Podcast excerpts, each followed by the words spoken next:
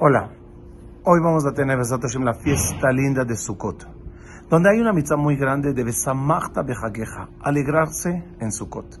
Este año haremos algo diferente. No nos enfoquemos nada más en nuestra propia alegría. Vamos a buscar alegrar a los demás. Bajo la regla Sameach te Samach. La gran alegría es cuando das alegría a los demás. Piensa en toda la gente que está a tu alrededor. En la gente de tu comunidad, la gente necesitada, la gente de tu familia, tu pareja especialmente, tus padres, tus hijos. Intentemos sacar sonrisa uno a los otros. Es la obra más maravillosa que puedes hacer. En vez de dar lágrimas, sufrimientos, angustias al prójimo, darle sonrisa, regocijo, placer, alegría.